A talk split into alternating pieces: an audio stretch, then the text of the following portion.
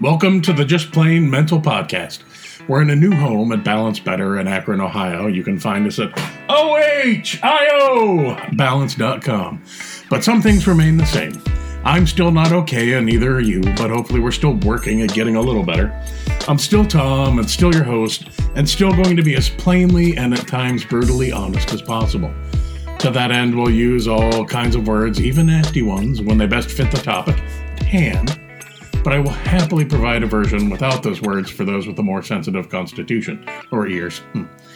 I promise to lie to you without remorse about anyone we've met professionally to protect their privacy and will forever endeavor to do so.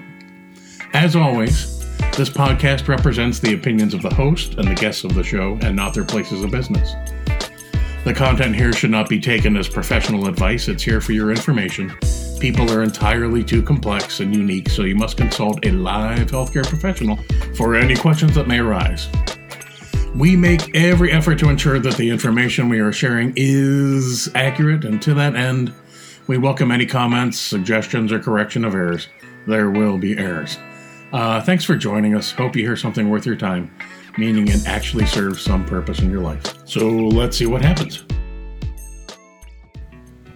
I've had to edit all our episodes with the recent changes in life, and uh, I don't want to use other people's voices without their permission.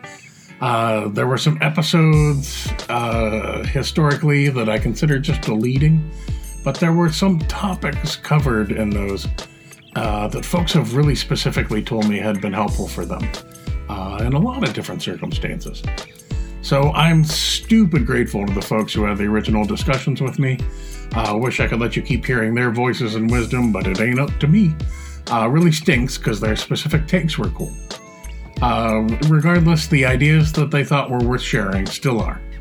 And I'm going to replace them with the following short and sweet summation of the concepts. So while I know you will miss much more varied and fun voices than mine, for now you're stuck with me. Uh, just focus on the ideas and hopefully it'll be a little less disappointing. Okay, so uh, when I learned uh, in this conversation we were going to be talking about self compassion, I literally had a number of specific faces I very clearly saw in my head. Uh, faces of people who really struggle to do just that. Uh, we beat ourselves up for everyday language and mistakes, and it causes so much struggle in the lives of so many individuals to have to deal at some point with what we call anxiety or depression uh, because we keep beating ourselves up for mistakes and imperfections. Uh, we're holding on to them and not letting it go uh, because we made a mistake or mistakes. Uh, it was pointed out how easily so many people find someone in pain and readily offer support, understanding, and kindness.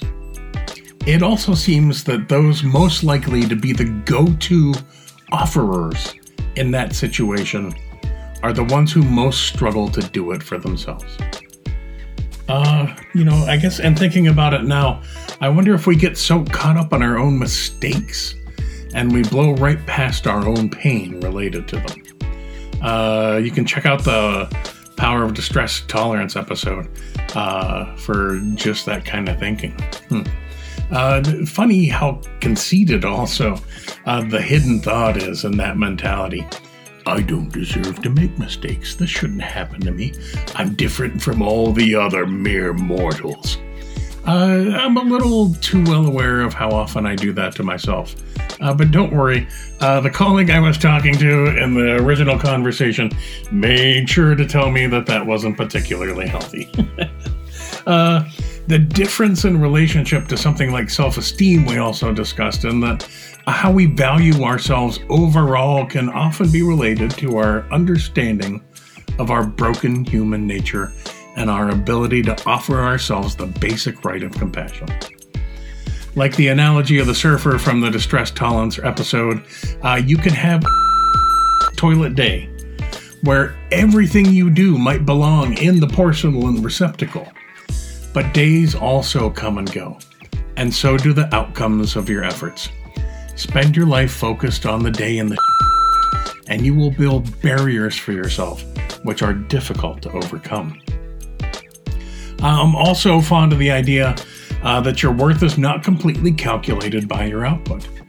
Uh, you start with an inherent worth as a person, a big chunk of worth.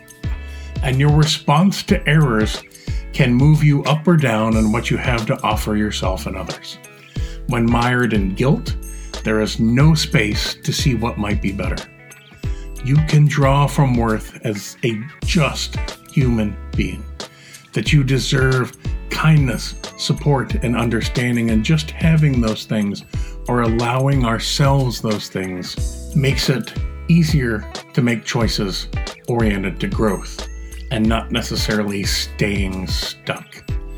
Uh, in some ways, not taking things so personally. Uh, it's bad because it's me. It wouldn't be so bad if it was anyone else who made a mistake. Uh, by not taking it so personal, it changes how you see things and how you're able to respond to them. Uh, I remember uh, being in Dr. Bubenzer's marriage and family class at Kent State.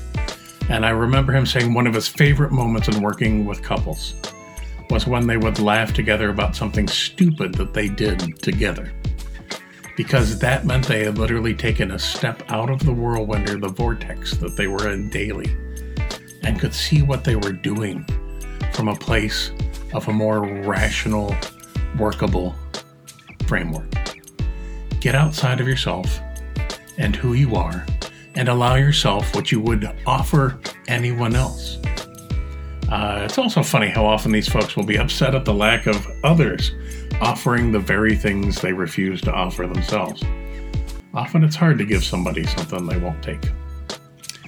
Uh, I have very specific people in my head right now who starve themselves of support and kindness and understanding. Uh, and, you know, I'm not smart or wise enough to tell people what level of anything should really exist in their lives. But I'm usually pretty good at telling what's working and what's not working.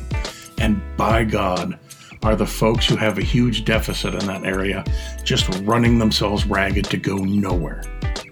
Mostly because they don't recognize there's a difference between thinking and dwelling. Trust me, you are not special enough to separate yourself from the rest of our tragically imperfect human race.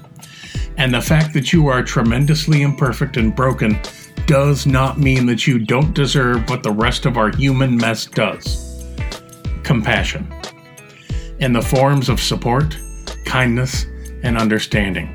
And I know I speak for my spectacular colleague when I say, How dare you, sir? How dare you, madam? How dare you, person, offer that to others which you don't deem of value enough to offer yourself? How dare you? Well, that was dramatic. well, that was fun. Uh, there's really nothing else to say but thanks. Uh, I know how valuable your time is and absolutely appreciate your sharing some with us here. Uh, check us out at ohiobalance.com. And remember, if your day or your month or at this point, the entire decade is going to be mental, it might be worth keeping it just plain mental. Thanks again. Bye.